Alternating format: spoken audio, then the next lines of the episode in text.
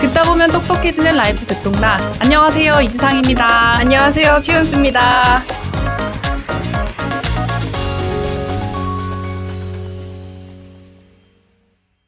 최한수 기자가 이제 듣동라 새 멤버로 저희 유튜브 언더더시 코너를 진행하고 네, 있잖아요. 맞습니다. 근데 많은 분들이 진짜 설명 너무 잘한다. 설명 천재다. 막 난리가 났더라고요. 근데 저도 진짜 너무 궁금했어요. 어떻게 그렇게 설명을 잘해요? 아니 근데 그거는 일단 1차적으로 편집을 잘 해주시기 때문이고 저도 그때 처음에 화 찍고 나서 이제 수능 치른 것 같다고 맞아, 맞아. 굉장히 많은 부담이 있었거든요. 네. 앞으로도 더 열심히 하겠습니다. 팟캐스트 듣동러 분들에게 막간으로 홍보를 하자면 저희가 이제 언더더씨를 하고 있거든요. 유튜브 채널에서. 근데 언더더씨가 뭐냐. 검색창 아래에 서사와 인사이트를 담아서 보여드리겠다. 이런 취지로 코너를 만들었는데요. 이제 뉴스를 좀 더 재밌게 보실 수 있도록 기본 개념부터 그리고 고 민해 볼 점까지 이제 정리해서 저희가 전달을 해드리고 있어요. 그래서 아직 못 보신 분이 있다면 한번 꼭 찾아와 주시고 구독, 좋아요 눌러주시면 감사드리겠습니다. 앞으로는 주 1회 팟캐스트를 똑같이 영상으로 유튜브에서도 확인하실 수 있으니까요. 많은 관심 부탁드리겠습니다. 그래서 최한수 기자가 방금 말했던 언더더 씨의 첫 번째 컨텐츠는 NFT였거든요. 네. NFT는 대체 불가능한 토큰이라는 약자인데 듣동라분들도 여기저기서 많이 많이 들어보시고 요새 정말 이제 핫한 주제다라고 네, 할수 있을. 것 같아요. 저희 스스로도 이제 궁금했던 부분들을 공부하자라는 마음으로 이제 시작을 하게 됐는데 이제 댓글을 보니까 많은 분들이 이제 궁금한 내용들 이제 해소가 됐다 이러신 분들도 있는가 하면 이제 이 내용에 더해서 더 궁금한 것들이 생겼다. 아직 까지는 조금 뭐 아리송하고 헷갈린다 이런 분들도 계시더라고요. 그래서 오늘은 아예 NFT 전문가를 모시고 직접 궁금한 것들을 들어보는 시간을 준비했습니다. 네, 오늘 편은 좀 심화 편이라서 기초 편을 먼저 보시고 오는 걸 추천드리는데요. 기초 편은 언더더시 1화에서 만나보실 수 있습니다. 팟캐스트는 설명창에 그리고 유튜브는 댓글창에 저희가 링크를 넣어놓도록 하겠습니다. 먼저 보고 듣고 오세요. 그럼 바로 모셔보겠습니다. 베스트셀러 NFT 레볼루션 공동 저자인 전 워싱턴 대학교 경영대 성소라 교수님인데요. 안녕하세요. 안녕하세요. 안녕하세요. 초대해주셔서 감사합니다. 듣동라 분들께 소개 한번 부탁드릴게요. 알겠습니다. 네, 안녕하세요. 이렇게 또 초대해주셔서 너무 감사하고요. 오늘 만나 뵙게 되어서 정말 반갑습니다. 어, 저는 이제 소개받은 성소라이고요. 어, 2018년부터 작년 10월이죠. 워싱턴 대학교에서 그 경영학교에서 어, 교수로 재직을 했었고 요. 어, 제가 연구 분야 자체는 창업가 정신 또는 기업 전략 이런 쪽이었어요. 그리고 특히나 뭐 블록체인이나 뭐 사물 인터넷, IoT와 같은 그런 신기술이 있을 때 그 기술을 기반으로 어떻게 새로운 시장이 형성이 되는지 연구를 했고요. 그러다 보니까 이제 NFT라는 게 이제 우리가 더 말씀을 나누겠지만 어, 블록체인 상에서의 응용 프로그램이잖아요. 네. 그리고 애플리케이션이다 보니까 꽤 오래전부터 좀 예의주시하고 관심 있게 봤던 것 같아요. 그래서 어떻게 보면 좀 뭐 TMI일 수는 있지만 제가 박사생이었었던 2016 년에 그때 9월에 그 Rare Pepe라고 하는 그 trading 카드가 나왔었어요. 이제 뭐 NFT라는 이름 자체는 아직 가지고 있었던 때가 아니지만 그런 비슷한 기술력을 가지고 그땐 그 개구리의 모습을 갖고 있는 카드를 올렸던 거죠. 네, 네. 어, 어떻게 보면 블록체인이 우리가 생각했을 때 좀 굉장히 딱딱하고 어, 인간의 그런 감수성 이런 유머 같은 게 들어갈 수 없는 곳이라는 그 느낌이 있는데 특히 Rare Pepe 같은 경우는 굉장히 B급 감성의 네. 유머 코드가 있는 작품이었거든요. 네. 그 지금도 뭐 크립토 펑크나 이런 뭐 BAYC 원숭이 그런 작품들이 다들 굉장히 유머러스하잖아요. 그래서 그런 블록체인이라는 그런 생태계 안에 그런 유머가 들어갔다는 게 너무나도 신선했고 앞으로의 미래가 굉장히 기대가 됐는데 그 미래가 지금 왔네요. 그래서 오늘 되게 기대가 돼요. 아니, 그러니까 저는 네. 첫 번째로 여쭤보고 싶었던 게 네네. 경영학 교수님인 데 네. NFT Revolution이라는 NFT 전문 서적을 내신 거잖아요. 그래서 네네. 어떻게 이거에 관심을 두셨는지가 궁금했는데 네네. 방금 말씀해주신 것처럼 전략이나 이런 새로운 이야기를 찾다가 이 기술과 관련한 이야기들에서 NFT를 봤고 네네. 거기서 어 이거 내가 알아봐야겠는데 사업 네네. 기회인데라는 반짝하는 순간이 있었다라는 말씀이신 맞아요. 거죠. 네. 예전 같은 경우에는 그 전통적인 산업이 어, 정말 big player가 있고, 그러니까 대기업이 됐던 아니면 좀 발언권이 많은 기업들이 들어와서 어 이제 이거는 신시장이야. 너네들은 이렇게 내가 룰을 짜줄 테니까 와서 들어와서 어, 사업을 해. 약간 이런 느낌이었다면은 특히 블록체인 같은 경우는 굉장히 그 철학 자체가 탈중앙적이고 분산되어 있다 보니까 누구가 딱 한 명이 들어와서 어 내가 리더야, 나 따라해 이런 게 없는 거예요. 그러다 보니까 NFT처럼 아시다시피 정말 이 기술력 자체는 굉장히 오래됐는데 이게 사회적인 현상이 된 거, 이 열풍이 현상이 된 거는 지금 뭐 한 1년 정도밖에 안 됐잖아요. 그 기술은 오래 존재했으나 왜 어떤 사회 문화 정치적인 요소 때문에 이게 갑자기 열풍이 됐는지 떴는지 그런 게 저를 되게 좀 매료시켰던 것 같고 좀 알아보고 싶었고 어, 되게 재밌었던 것 같아요. 사실 되게 음. 장황하게 제가 설명을 했지만 그냥 NFT를 처음 마주했을 때 어, 너무 신박하고 뭐 비플 이게 뭐야 막 이런 음. 느낌으로 네. 어, 그 전에부터 이렇게 있었지만 특히 그때를 기점으로 더욱 더 마음이 갔던 것 같아요. 아마 음. 많은 분들이 이제 비플을 좀 기점으로 NFT에 관심을 가졌을 것 같은데 저도 굉장히 그랬던 것 같습니다. 음. 네. 아무래도 저희가 NFT 한, 한 두세 번 계속 했는데, 그래도 네. 아직까지 좀 모르겠다, 기본 개념 잘 모르겠다 이러신 분들도 너무 많고 해서, 이제, 네. 일단 개념적인 정의는 대체 불가능한 토큰인 거잖아요. 네, 근데 네. 이제 대체 불가능한 토큰이 뭐냐. 그리고 또 음. 자산의 토큰화가 이제 와닿지 않는다 이런 분들도 많이 계셨어요. 어, 그래서 토큰 얘기가 나왔으니까 토큰을 먼저 설명을 드리자면은 토큰은 사실 어, 거래가 가능한 디지털 파일이라고 볼 수 있을 것 같아요. 그리고 이제 그게 블록체인 상에 어, 작동하고 있는 프로그램 스마트 계약이라고 하죠. 이제 smart contract이라는 걸 통해서 만들어지는 그런 디지털 파일인데 그러다 보니까 자산의 토큰화라는 것은 디지털 파일로 존재를 하고 있거나 뭐 디지털 이미지처럼 아니면은 디지털 파일로 표현이 될 수 있는 예를 들어서 실물 자산의 경우엔 그걸 뭐 사진을 찍어서 이미지 파일로 전환을 하면 디지털 파일이 되는 거잖아요. 디지털 파일로 존재할 수 있는 그런 자산들을 블록체인을 통해서 거래 가능한 디지털 파일로 치환을 시킨다, 전환을 시킨다. 대충 요 정도로 말하면 될 것 같은데 좀 복잡하잖아요. 그래서 그게 뭐 이게 뭐 NFT가 뭐야라 할 수 있으니까 일단 토큰은 좀 놔두고 NFT의 좀 기능적인 면을 포커스를 해서 설명을 하자면은 NFT는 어떤 특정 자산에 있어서 그 소유권을 증명해주는 보증 문서 라고 볼 수 있을 것 같아요. 뭐 자산에 따라서 그게 뭐 땅 문서가 될 수도 있겠고 아트에 대한 소유권 네. 될수 있겠죠. 그 보증 문서가 될 수 있겠고 예를 들어서 하다못해 뭐 어떤 경험에 대한 접근 권한 이것을 자산으로 본다 했을 때는 그 권한을 보증하는 문서 혹은 내가 그 경험을 이미 경험을 했다. 그걸 기록하는 문서 이게 정말 어떻게 보면 너무나도 다양한 종류의 자산들이 NFT로 이렇게 토큰화가 될 수 있다는 건데요. 이 NFT를 통해서 어떻게 그러면 자산의 그런 소유권이 보장이 되냐 했을 때는 사실 블록 체인 이야기를 안 할 수는 없죠. 기술이 그렇죠? 이제 기술이. 네, 기반으로 기반이 되는 거다 보니까 소유권 증명이 가능한 이유는 어떤 디지털 파일이 블록체인 상에서 이제 NFT 파일로서 발행이 될 때 그 디지털 파일 그리고 디지털 파일의 속성을 뭐 설명하는 글 그리고 NFT가 뭐 언제 발행이 됐는지 이런 속성 정보를 담은 메타 데이터라는 게 있어요. 디지털 파일 그리고 디지털 파일을 설명하는 데이터 그리고 smart contract을 통해서 발급이 된 생성이 된 그 고유의 아이디 값 이걸 갖게 됩니다. 그러니까 그 디지털 파일이 NFT로 전환이 됐을 때 이 세 가지 구성 요소를 가지게 되는 건데요. 여기서 이 고유 값이라는 게 위변조가 불가능하게 하다 보니까 고유 값이 나타내는 디지털 파일이 정말 원본임을 인증을 할 수 있게 되는 거예요. 아무리 복제본이 많이 존재를 한다 하더라도 그 고유 토큰 값을 가지고 있는 NFT는 단 한 개이기 때문에 아 저게 찐이다. 나머지는 복제본이다를 알 수 있게 되는 거고요. 또 하나의 특징은 이제 NFT가 그런 오픈 블록체인을 통해서 발행이 되다 보니까 뭐 거래 내역을 다 찾아볼 수가 있습니다. 그러다 보니까 그 NFT의 어 원본 인증 그리고 그 소유권 증명이 가능해진다고 말씀을 드릴 수 있을 것 같아요. 참고로 그 이제 뭐 토큰의 고유값의 유무로 그러니까 대체 가능한 토큰인지 아니면은 대체 불가능한 토큰이 나눠집니다. 이더나 뭐 비트코인 같은 애들은 다 똑같 은 아이디 값을 가지고 있다 보니까 1대1 상호 교환이 가능하죠. NFT 같은 경우는 이제 토큰 자체가 고유 값을 다 가지고 있고 그 또 이제 가지고 있는 그 메타 데이터, 그 속성 데이터 자체가 다 고유하다 보니까 1대1 교환이 불가해지고 그러다 보니까 이제 뭐 세상에 존재하는 그런 대체 불가한 자산들을 굉장히 고유하게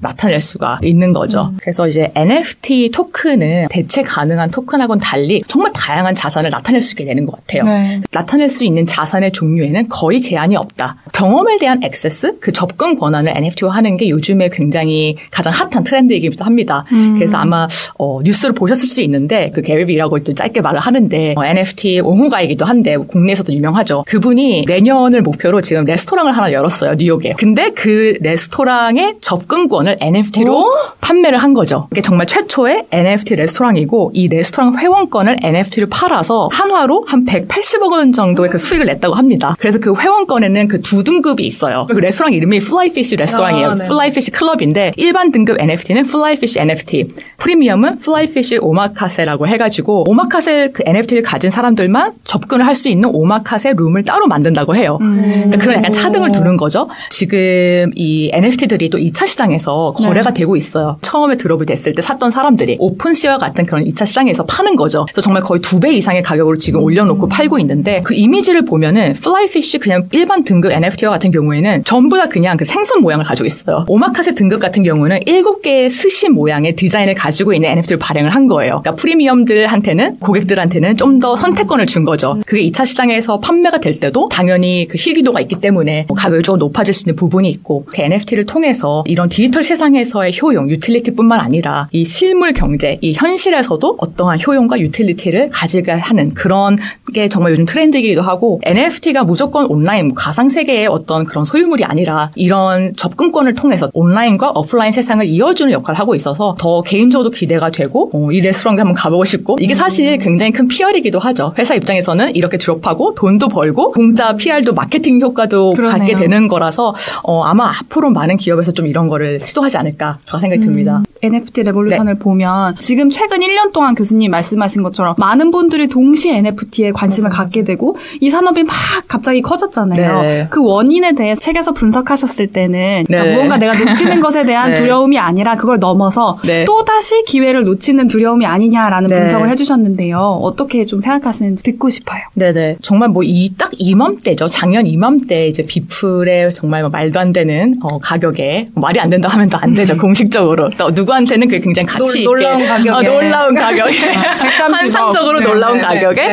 어 그게 뭐 낙찰이 되고 네. 이러면서 정말 trigger point가 있었죠. 전 세계 가 관심을 가지고 그러니까 뭐 어떻게 보면 약속이라도 한 것처럼 그러니까 2월 3월쯤에 2021년에 뭐 예를 들어서 그 일론 머스크의 여친으로도 되게 유명한 그라임스 뮤지션 트위터의 창시자인 잭 도시도 그 자신의 첫 번째 트윗을 올리고 NFT로 정말 이런 이슈몰이를 하는 데 있어서 그게 의도성이 있었던 없었던 굉장히 그런 이슈들이 많았던 것 같아요. 그러다 보니까 또 이제 그거를 미디어가 대서특필을 하고 하다 보니 정말 전 세계의 관심이 이제 NFT로 좀 몰렸는데 왜냐면 시장이라는 것은 이런 사회적인 요소들 또 적절한 타이밍이란 시간적인 요소가 그게 잘 맞물려서 맞아 떨어졌을 때 시장에 딱 형성을 되는 건데 NFT가 좀 그런 길을 걸어왔던 것 같고요. 폭발적인 성장을 하는 걸 보면서 굉장히 놀라웠지만 의아하다기보다는 어떻게 보면은 좀 올게 왔다는 느낌이 들었던 것 같아요. 어. NFT 기술 자체는 2011년, 12년부터 존재를 했고 우리가 지금 알고 있는 스타일의 이더리움 상에 존재하는 NFT, 뭐 크립토 펑크나 크립토 키티와 같은 애들은 2017년도 물론 지금만큼의 관심은 당연히 아니었지만 좀 시장의 잠재성을 인정을 받으면서 관련 산업이 등장을 했었습니다. 이런 식 으로 밑에서는 그게 막 끓어오르고 있었고 그 적절한 타이밍과 비플과 같은 거에 대한 그뭐 보도 이런 게 잘 맞아 떨어져서 수면으로 올라왔던 것 같아요. 근데 그게 사실 뭐 올라온 건 올라온 거고 굉장히 올라온 후에 너무나도 빨리 발전을 해서 그 거래량이 굉장히 높다가 6월쯤 돼서 거래량이 한 90% 이상 그 폭락을 했어요. 전 세계적인 그 NFT 거래량이. 그래서 굉장히 분위기가 안 좋았죠. 그런 시점을 넘어서 정말 이제 NFT 썸머라고 했죠. 9월 달 이제 특히 8월 말 9월에 들면서 거래량이 너무나도 높아졌고 거래량도 거래량 이지만 진짜 그 암호화폐 월렛, 그러니까 그 NFT를 거래하는데 사용된 월렛의 숫자가 굉장히 꾸준히 증가를 했어요. 그걸 보면은 이제 이게 정말 세상이 NFT에 귀를 기울이고 관심을 가지고 지금 한번 거래를 해보고 있구나. 그런 면에 있어서 이 시장이 굉장히 생각보다 좀 더 견고하게 폭발적으로 성장, 성장을 하고 있어서 놀랍기도 하고 또 되게 재밌는 것 같아요. 네. 그러니까 비플 같은 경우는 음. 미술 분야로 네네. 이제 사람들이 제일 많이 알고 있는 그런 네. 건데 알아보니까 뭐 패션 산업도 있고 그리고 또 게임도 있고 부동산도 있고 다양하게 활용이 되더라고요. 네. 근데 교수님께서 보신 이제 어떤 식으로 활용되고 있는 뭐 NFT 뭐 네. 재밌다 이런 거 참신했다 뭐 아까 이런 그 있을까요? 레스토랑 얘기도 참신해. 네, 네. 소개해 주실 거. 있어요.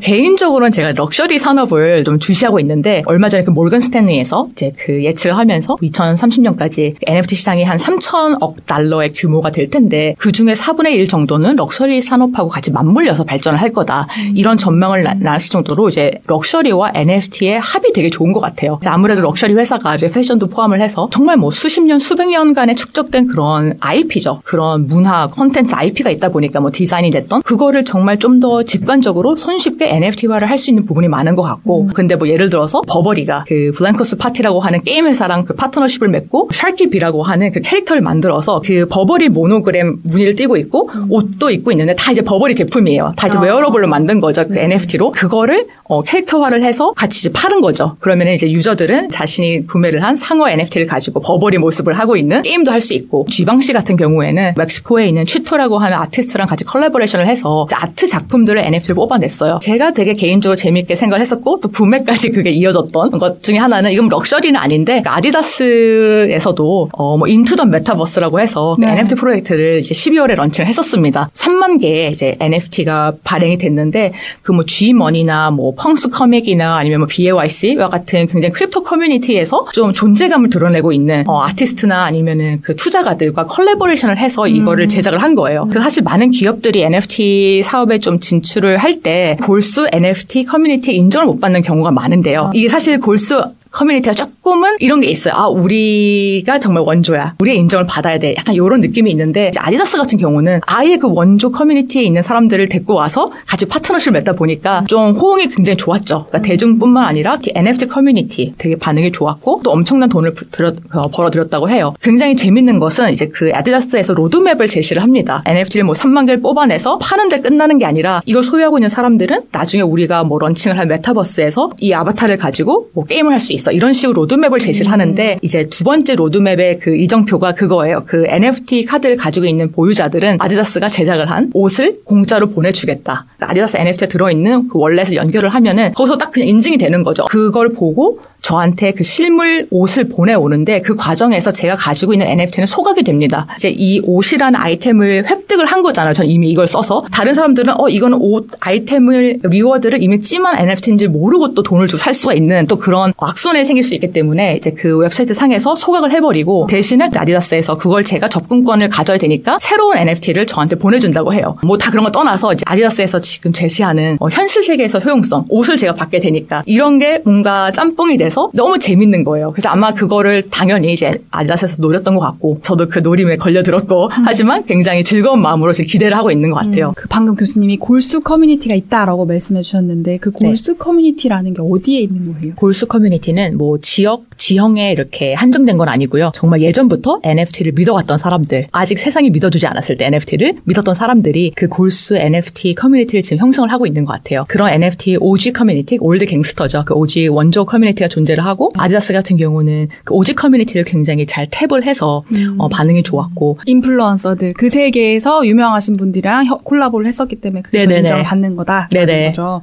그런 것도 되게 재밌었던 것 같고요. NFT 얘기를 할 때 음악 얘기를 하는 경우가 많지는 않은 것 같아요. 제가 생각했을 때 이제 음악이라는 것은 스트리밍을 통해서 더 많은 사람들이 듣고 막 플레이가 돼야지 가치가 올라가는 속성인데 NFT는 정말 딱 한 명의 소유자한테 어, 희소성을 준다. 이게 어, 철학이다 보니까 두 개가 좀 어울리기가 힘든 부분이 있었어서 아무래도 무명의 가수가 내가 새로 지금 런칭하는 앨범을 NFT로 판다? 이런 경우는 많이 없었던 것 같고 해도 별로 아무도 모르죠. 인기도 없고. 그리고 그 뮤지션도 뭐 하나 팔아봤자 아주 비싼 돈으로 못 팔 텐데 사실 스트리밍으로 막 그냥 내보내는 게 훨씬 낫겠죠. 그래서 이제 음악은 우리가 봤을 때 좀 name값이 있는 사람들이 뭐 예전에 히트곡을 NFT화해서 판다든지 아니면 같이 뭐 프로덕션을 할 수 있는 그 권한을 NFT로 판다든지 포토카드 뭐 BTS 같은 경우도 포토카드를 NFT로 판다든지 굿즈 같은 것들. 이런 경우가 거의 대부분이었었는데 어, 요즘에 특히 이제 외국에서 조금 새로운 개혁을 일으키고 있는 부분은 그 로열티 있잖아요. 로열티의 권한 자체를 NFT에 녹여내서 파는 거예요. 그래서 이제 예를 들어서 로열이라고 하는 음악 플랫폼이 있습니다. NFT 플랫폼이 있는데 거기를 이제 뮤지션들이 가면은 자신의 곡을 올려놓고 NFT로 그 로열티에 대한 부분도 같이 NFT로 팔 수가 있는 거예요. 래퍼 중에 이제 나스라고 있는데 2022년에 들어가지고 자신의 이제 신곡이었던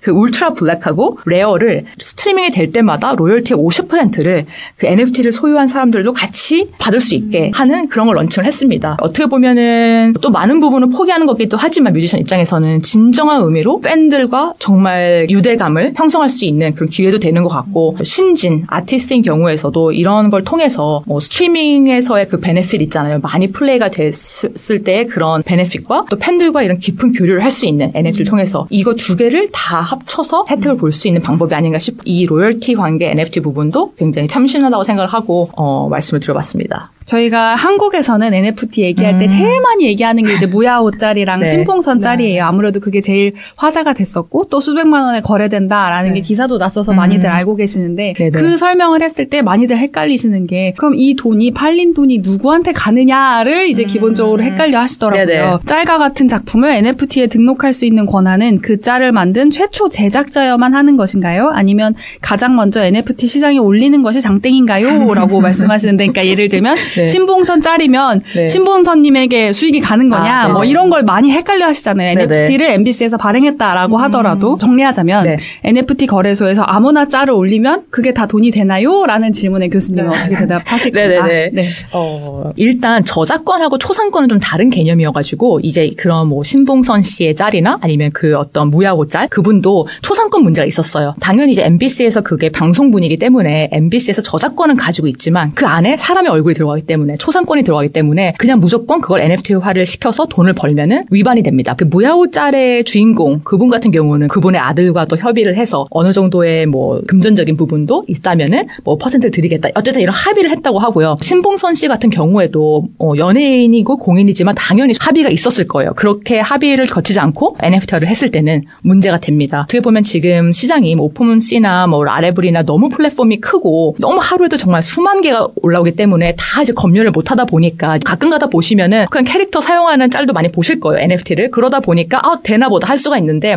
엄밀히 말하면은 아직 검열이 되지 않아서 존재하는 NFT들이고 법적인 부분은 어, 정말 빡세게 좀 체크를 하시고 네. 어, 올려셔야 됩니다. 최대한 보수적으로 확인하시는 게 그쵸. 필요하다. 네. 그러니까 엄밀히 말하면 뭐 잭도 씨의 트윗도 그걸 본 사람이 아무나 캡처해서 그걸 아, NFT화 한다고 된다는 게 아니라 잭도 씨 본인이 그 네. 첫 짤을 NFT를 화를 하는 거고 네네. 그 권한도 분명히 그 사람한테 가 있는 거니까 그걸 그쵸. 분명히 알고 계셔야 한다. 네네. 네. 맞습니다. 네. 알겠습니다. 실제로 창작자가 아닌 사람이 네. 거래소에 NFT 등록을 해서 이익을 취하는 경우가 있냐 뭐 음. 이런 질문도 있었거든요. 네네네. 어, 네, 있습니다. 뭐 이게 근데 사실 고의적일 때도 있고 고의적이 아닐 때도 있는 것 같아요. 또 가끔은 고의성 없이 어, 예를 들어 이런 경우가 있습니다. 이게 어, 저작권하고 소유권의 그 차이가 좀 있잖아요. NFT에 있어서. 예를 들어서 지난해 5월 달에 이제 뭐 이중섭, 김환기, 그 박수근 그 작가님들의 작품을 NFT화 하려고 했었던 그런 시도가 있었는데 그런 어떤 광고 대행사에서 뭐랄까요. 그 작품의 소유권을 가지고 있는 사람들하고 이제 합의를 거쳐서 이걸 NFT로 올리겠다 했던 건데 그 유족들이나 재단에서 아, 우리가 저작권자인데 우리한테 먼저 말을 했었어야지. 이건 안 돼.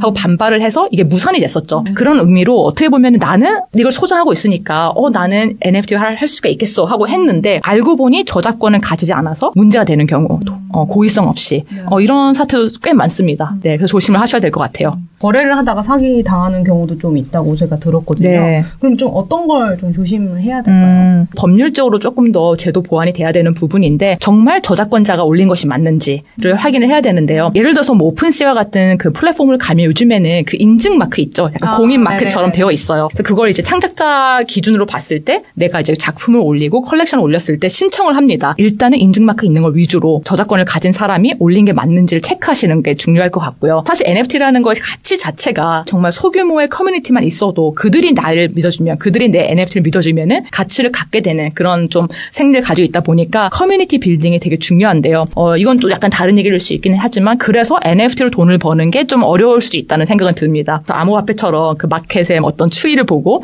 뭐 이렇게 할 수 있는 게 아니라 주변의 커뮤니티 공부 열심히 해야 되고 어떻게 보면 crypto 세계에서는 정말 스스로 잘 알아서 검열을 하고 검수를 해야 된다라는 말이 있을 정도로 누군가 도와줄 수 있는 사람이 많이 없는 것 같아요. 제도적으로 그렇고 그러니까 정말 자기가 발빠르게 잘 공부를 하고 리서치를 하고 좀 잘 공부를 하시고 우리 오늘 거품 얘기를 거의 안 했는데 거품이 낀 거는 정말 확실히 있거든요. 특히 뭐 아트나 collectible 시장에 그 시장에 그 가격 거품이 많이 껴 있는데 앞으로 뭐 한 1년, 2년 사이에 90% 이상의 NFT 작품들이 프로젝트들이 그 가치를 잃게 될 거란 말이 나올 정도로 가격 거품이 있다 보니까 지금은 정말 멀쩡해 보이는데 알고 보니 아닌 경우도 굉장히 많을 거예요. 어, 저만 하더라도 NFT 작품을 구매를 했었어요. 작품이 아니라 collectible 중에 하나 구매를 했는데 정말 오픈시에서 뭐 한 한 달 이상을 계속 trending이 되고 있는 그 중에 하나 였고 이제 그걸 샀는데 한 며칠 후 지나서 그게 오픈시에서 delist 당했다고 하는데 그게 없어진 거예요.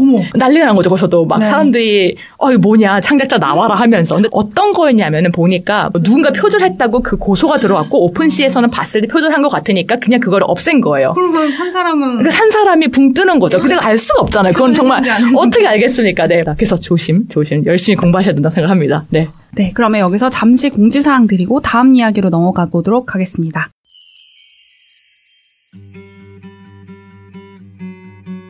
듣동라의 성장을 위해 구독 버튼 꼭 눌러주셨죠? 팟빵으로 듣고 계신 분들은 정기 후원과 에피소드별 후원으로 콘텐츠 제작 지원하실 수 있습니다. 광고 문의는 공식 이메일 주소인 스마터 골뱅이 중앙.co.kr로 받고 계십니다.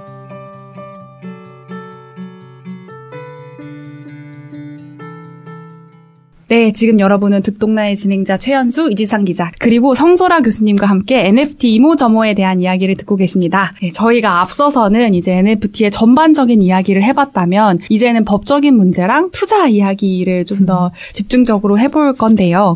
그 제일 궁금해 하시는 것들이 어쨌든 이게 어떻게 나한테 돈이 되냐 뭐 이런 류의 질문들이 가장 많았는데 음. 이제 거래소 같은 경우에는 사고 팔기가 되잖아요. 근데 댓글 중에 최보민 님께서는 이렇게 댓글을 달아 주셨는데 오픈시 같은 거래소가 여러 개 생긴다면 똑같은 NFT 아트를 여러 거래소에서 팔 수 있는 건가요? 라고 이제 댓글을 남겨 주셨어요. 이제 어, 일단 대부분의 마켓플레이스에서 그 약관으로 명시를 해 놓는 게 한 가지의 작품을 여러 플랫폼에 민팅을 하면 안 된다는 거를 어, 담고 있습니다. 대부분이 그런 약관을 가지고 있어서 일단은 한 작품은 한 플랫폼에 올려야 되고요. 어, 또 어떻게 보면은 그게 만약에 허용이 된다 하더라도 NFT의 뭐 맛이라고 한다면은 희소성을 더 증가시켜 주는 건데 그쵸? 내 작품을 여러 플랫폼에 올려서 희소성의 가치를 좀 내리는 게 결국 그 작가에게도 좋은 일인가를 한번 생각해 보셔야 될 것 같아요. 단일 NFT가 더 비싼 돈으로 팔리는 이유가 어, 하나의 작품에 있어서 하나밖에 존재하지 않으니까 사람들이 더 큰 돈을 주고 사는 거잖아요. 그런 부분은 생각을 해보시면 좋을 것 같습니다. 네. 그 다음 질문으로는 이제 우리나라에서 이 NFT에 대한 소유권이 법적으로 보호받을 수 있느냐 뭐 이런 질문도 있었거든요. 네, 그 원칙적으로 NFT에 대한 소유권은 어, 법적으로 보호가 됩니다.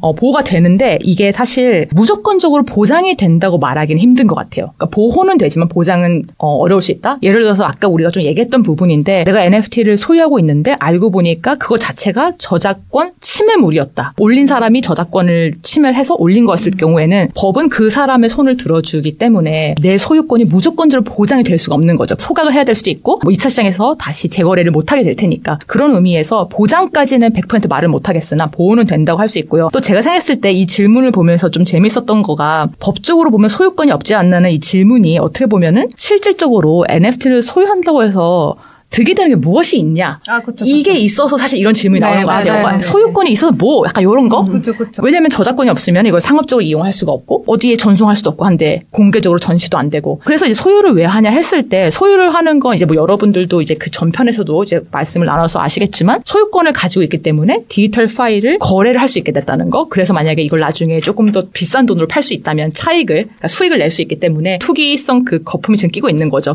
사회적으로 합의된 가치 산정 의 그런 기준이 없는 시장이다 보니까 사람들이 어 내가 샀던 걸 나중에 조금 더 비싸게 팔 수 있지 않을까라는 약간 막연한 기대가 너무 올라가고 있고 그러다 보니까 전반적으로 그 가격이 올라가는 건데 당연히 그런 금전적인 부분이 있습니다. 근데 제가 꼭 말씀드리고 싶은 거는 100% 사람들이 돈 때문에 소유권을 가지려는 건 같지는 않아요. 사람은 그 어떤 뭔가 희소한 거를 소유하고 싶어 하는 그런 본능이 있다 보니까 뭐 정말 무야호 짤만 같더라도 돌아다니는 짤이 있는데 MBC에서 보증을 해주니까 이게 우리 NFT로 된 무야호니까 사는 그런 본능이 생기는 거잖아요. 그렇기 때문에 그런 본능을 굉장히 잘 터치를 한 게 NFT라 생각을 하고 또 사람들은 이제 그거를 주변에 자랑하고 싶어 하는 또 마음이 있는데 NFT는 다행히도 그걸 또 충족을 시켜주죠. 아주 많은 예는 아닐 수도 있지만 아티스트를 후원해주는 그런 기쁨을 느끼는 분들도 있는 것 같아요. 특히 이제 아트 같은 경우에는 왜냐면 NFT 같은 경우는 정말 소유권 이전이 될 수 있는 사람이 한 명밖에 없다 보니까 그 구매자와 창작자 사이의 끈끈함이 굉장한데요. 거래가 일어나고 나서도 온라인상에서 연락을 하면서 어, 다음에는 어떤 작품을 낼 건지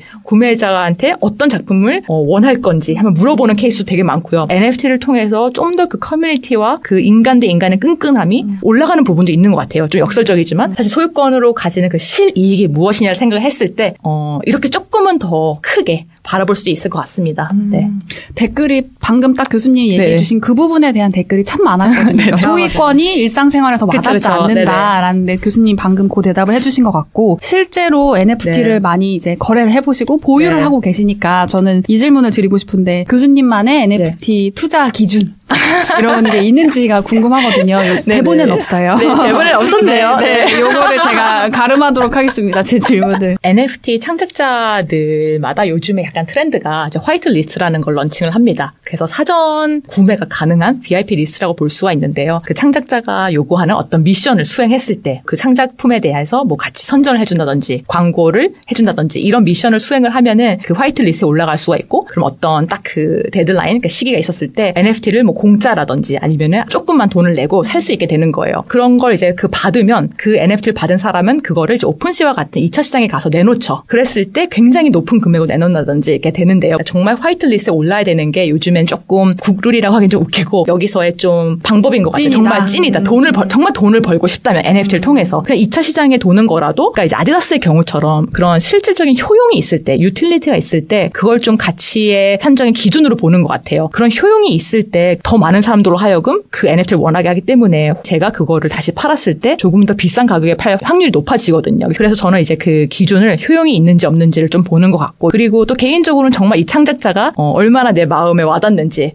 어, 이건 돈하고 상관없이 그런 것도 있는 것 같고요. 특히 이제 아트 같은 경우는 그 유동성이 굉장히 적습니다. 아트는 유동성이 한 10%가 안 된다고 해요. 그러니까 내가 그걸 정말 큰 돈을 주고 샀는데 다시 내놨을 때 팔릴 확률이 너무 없는 거죠. 아트는 나의 마음에 와닿았을 때 내가 마지막 구매 자가 돼도 괜찮다는 확신을 들었을 때 구매하는 경우가 좀 더 많고 그래야 된다고 생각을 합니다. 그런 게 있고요. 네, 그 커뮤니티를 보는 것 같아요. 그래서 가치 산정이 있을 때 효용성과 함께 정말 어느 정도의 커뮤니티가 형성이 돼 있는가 그게 이 NFT의 잠재성 그리고 시장성과 직결이 되기 때문에 팔로워 수만 보는 게 아니라 정말 그 창작자와 창작팀 운영진을 봐야 된다고 생각을 하고요. 특히 요즘은 약간 문제인데 그 rug pull이라고 해서 창작자 그 운영진 팀이 그거를 이제 NFT 런칭을 하고 어느 정도의 그 자금을 모으고 그 돈을 들고 튀는 경우가 그 있죠. 사례가 좀 많아지고 있어요. 그렇죠. 그러니까 정말 기존에 그 NFT 프로젝트를 하기 전에 어떤 식의 프로젝트 해왔는지 기존의 프로젝트가 있다면은 거기에 누가 투자를 했었는지 전반적으로 공부를 하시는 게 좋을 것 같습니다. 정말 그리고 NFT 뭐 코인하고 비교를 했을 때 어떻게 보면 전 개인적으로 코인이 조금 더 수익을 내기는 쉽다고 생각을 해요. 똑같은 양의 공부를 했을 때는.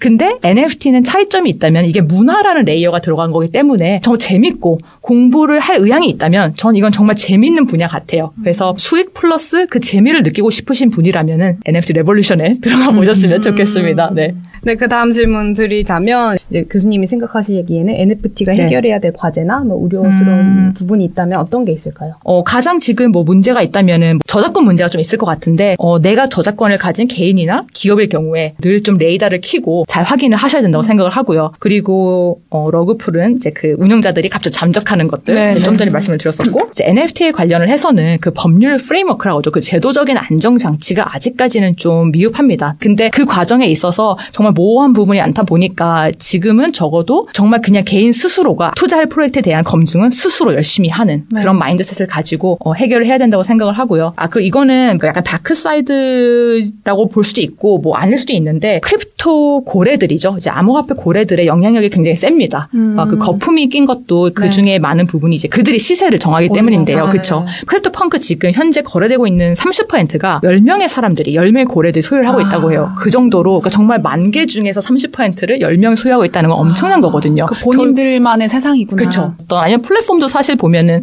플랫폼을 운영하는 운영진이 있잖아요. 물론 요즘에 그냥 다 거래를 하면은 토큰을 받고 토큰을 가지면 발언권을 준다든지 이런 식으로 조금 그 부분을 완화하고는 있는데 어쨌든 사실 이게 시장화가 되는 과정에서 중앙화된 요소를 우리가 배제하고 갈 수가 없기 때문에 그 밸런스가 중요한 것 같아요. 뭐 정말 중앙화된 게 나쁘다고 못할 것 같습니다. 그게 있어야지 어느 정도는 또 정리가 되고 진행이 매끄럽게 될 수 있기 때문에 그런 큰 손들 아니면 중앙화된 요소들과 그 비중앙화된 요소들이 잘 좀 산재가 돼서 좀 밸런스가 맞아야 된다는 생각을 해요. 그런 부분은 뭐 해결 방안은 아니지만 우리가 좀 계속 생각을 하고 머릿속에 나아가야 될 부분이라고 생각을 합니다. 제가 네. 딱그 블록체인 기술을 네. 공부했을 때 드는 궁금증이 딱 그거였거든요. 네네. 이제 블록체인이라는 기술이 탈중앙하고 권력의 네네. 분산이라는 건 알겠는데 어쨌든 거래를 하는 플랫폼이나 음, 아니면 맞아요, 지금 맞아요. 흘러가는 것도 큰 손이나 권력이 한쪽으로 쏠리는 구조이니까 이게 그러면 본래 철학에 맞는 건가라는 네. 궁금증이 있었는데 네네. 교수님이 그 부분을 좀 짚어주신 것 같다라는 생각이 드네요. 네. 이제 마지막 질문인데요. 네. 저희 듣동라는 2030 아. 분들이 많이 들으시거든요. 네. 그래서 이 방송으로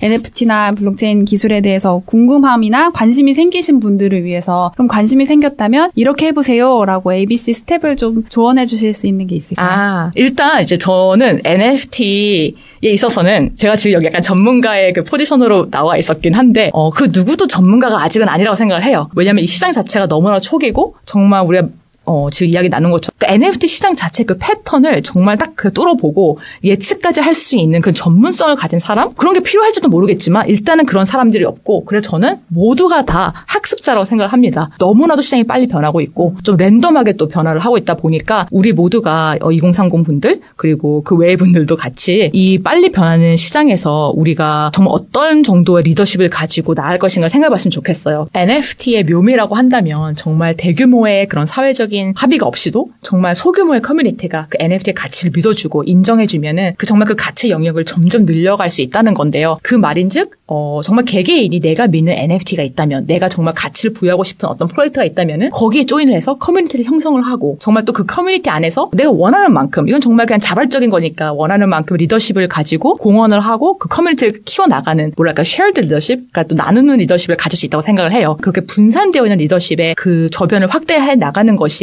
어, 정말 어떻게 보면 사회적인 개혁이라고 생각을 하는데 그 말인즉 그 누구나 그 개혁의 중심에 쓸 수 있다고 생각을 합니다. 정말 내가 믿는 가치만 어, 뚜렷이 알고 찾아 나선다면 또 제가 이제 NFT 투자 너무 어렵다 이런 말씀을 드렸는데 돈으로 너무 연결을 싣지 말고 사실 그냥 한번 시도해 본다는 느낌으로 그런 마인드를 가지고 직접 한번 어, 들어가 보셨으면 좋겠어요. 왜냐면 누구나 그 중심에 쓸 수 있는 기회가 왔다고 생각합니다. 그게 지금 딱 우리 실생활에서 효용이 없어 보이고 아직 안 와닿는 부분이 너무 많지만 정말 직접 해보는 것만큼 좋은 건 없는 것 같거든요. 정말 NFT가 우리가 또 뭐 억대 이런 것만 주로 이야기를 하지만 미디어에 보도가 되는 게 이제 화제성 위주로 보도가 되다 보니까 그런 거지 정말 다양한 NFT가 많습니다. 진짜 제가 처음 가장 처음에 구매했던 NFT는 US 달러로 하면 5달러였어요. 가스비가 훨씬 더 비쌀 정도로 너무 싼 펭귄 그림이었는데 뭐 그런 거 한번 해보니까 어, 이게 너무 와닿는 거예요. 내 자산 그 내 월렛에 코인이 있고 그 옆에 NFT 탭이 있어서 그게 정말 펭귄이 떠 있는데 이게 와 진짜구나. 이게 정말 자산이구나. 그러면서 이제 조금씩 그걸 늘려갔거든요. 이게 정말 어떻게 활용이 되고 응용점이 무엇인가 앞으로 나아가는 게 무엇인가를 알기 위해서는 그걸 정말 실제로 한번 느끼시고 자기만의 뭔가 그 의견을 자기만의 가치관을 세우시는 게 너무 중요할 거라고 생각을 하고요. 책에 있어서는 사실 지금 이제 시중에 가시면 이제 NFT 관련 책들이 꽤 나와 있잖아요. 다 조금 다른 느낌으로 다른 측면에서 책을 쓰시기 때문에 보시면서 어, NFT 안에서도 이 분야에 어떤 관심이 있다.